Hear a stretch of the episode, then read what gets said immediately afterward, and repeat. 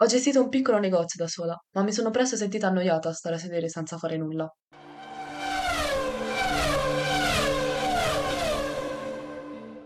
Benvenuti a 4 chiacchiere sulla Formula 1, io sono Alice e sono qui per parlare con voi. Quello di oggi è un episodio un po' particolare, che mi sono veramente divertita a preparare.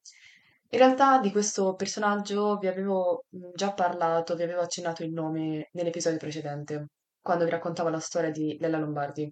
È venuto fuori il nome di Divina Galica. Con lei ci avventureremo tra la storia e la scaramanzia.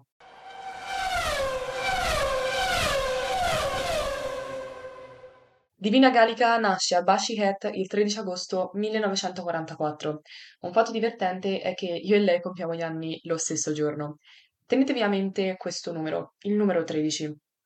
Ci arriviamo dopo. Adesso torniamo a noi.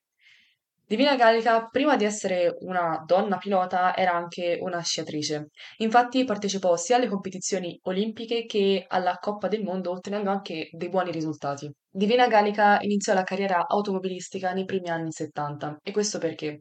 Perché a detta sua, dopo aver lasciato il mondo dello sci, necessitava di uno sport competitivo per il tipo di persona che era, perché non riusciva a stare ferma effettivamente senza fare niente. Pensate che riuscì ad arrivare sia fino alla Formula 2 che alla Formula 1. Infatti tra il 1976 e il 1978 si iscrisse addirittura a 3 Gran Premi, purtroppo senza mai qualificarsi. Negli anni 90, dopo aver abbandonato il mondo del motorsport, dopo aver abbandonato il mondo delle corse in generale, riabbracciò il suo primo amore, nonché il mondo dello sci. Adesso però arriviamo al momento in cui vi parlo di scaramanzia e anche perché ho definito questo episodio come particolare, almeno per me.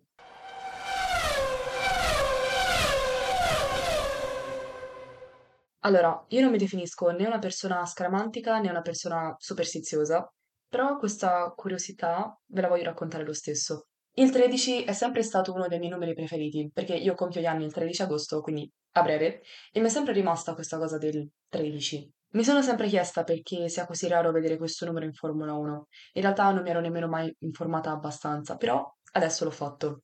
Inizialmente pensate che, anche se era molto richiesto, era la FIA stessa che non voleva che i piloti lo avessero sulle vetture. Per spiegare tutto questo bisogna un po' tornare indietro nel tempo, al 1926, quando Giulio Masetti morì in una Maserati con il numero 13 mentre partecipava alla Targa Florio. Con il passare degli anni però ci sono stati altri 2 piloti a portare questo numero. Il primo è il tedesco von Strachwis, scusate per la pronuncia, non ho mai studiato tedesco, che appunto nel 1953 decise di iscriversi al Gran Premio di casa, nonché al Gran Premio di Germania. Però lui non prenderà mai parte alla corsa perché la sua licenza fu sospesa in seguito ad un incidente avvenuto qualche settimana prima. Nel 1963 toccò al messicano Solana, il quale scelse il numero 13 per affrontare il suo primo Gran Premio, nonché il Gran Premio di casa. Il traguardo non lo taglierà mai per via di un problema al motore. Indovinate che numero aveva Divina Galica quando nel 1976 non si classificò per il Gran Premio di casa? Esatto, il numero 13. Quindi, per dare una risposta alla mia domanda e per riassumere un po' il tutto, il numero 13 non veniva utilizzato proprio per scaramanzia. Tuttavia, dal 2014 è stata cambiata la regola, infatti adesso è il pilota stesso che ha la possibilità di scelta.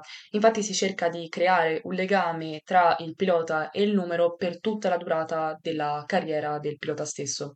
Infatti questo poi ha inoltre permesso che si asfaltasse lo stracismo per il numero 13, che appunto già dal 2014 è stato scelto da Maldonado.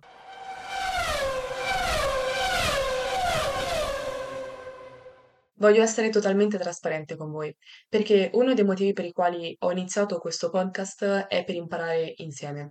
Prima di quando ho preparato questo episodio, io non conoscevo la storia di Divina Galica. Non mi sarebbe mai venuto in mente che facesse parte del mondo dello sci, che fosse una sciatrice. Quando l'ho scoperto mi ha fatto uno strano effetto, perché anch'io ho fatto un po' di similitudini tra lo sci alpino e la Formula 1, che in realtà sembrano 2 sport completamente diversi, ma fidatevi che non lo sono, e vi sto anche per spiegare il perché. Però ci sono tante similitudini, il numero 13, questo fatto di 2 sport insieme, questi 2 sport in particolare, e non lo so, mi ha fatto uno strano effetto, ecco. Scusate se posso sembrarvi ripetitiva, però sono proprio felice di parlarvi di tutto questo.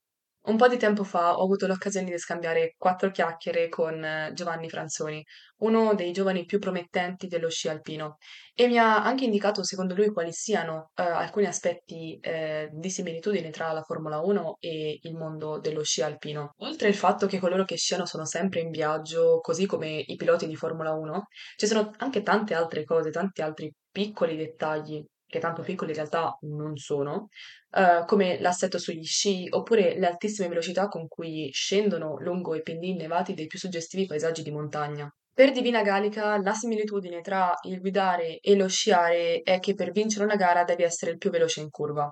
Detto da lei durante un'intervista per il Lunchtime Today del 1975, essendo una specializzata nelle discese, quando sciava doveva stare molto attenta alla velocità con la quale entrava in curva, perché poi doveva uscirne nuovamente veloce, così come le automobili. Anche questo episodio è giunto al termine, non dimenticate di farci gli auguri e noi ci sentiamo alla prossima.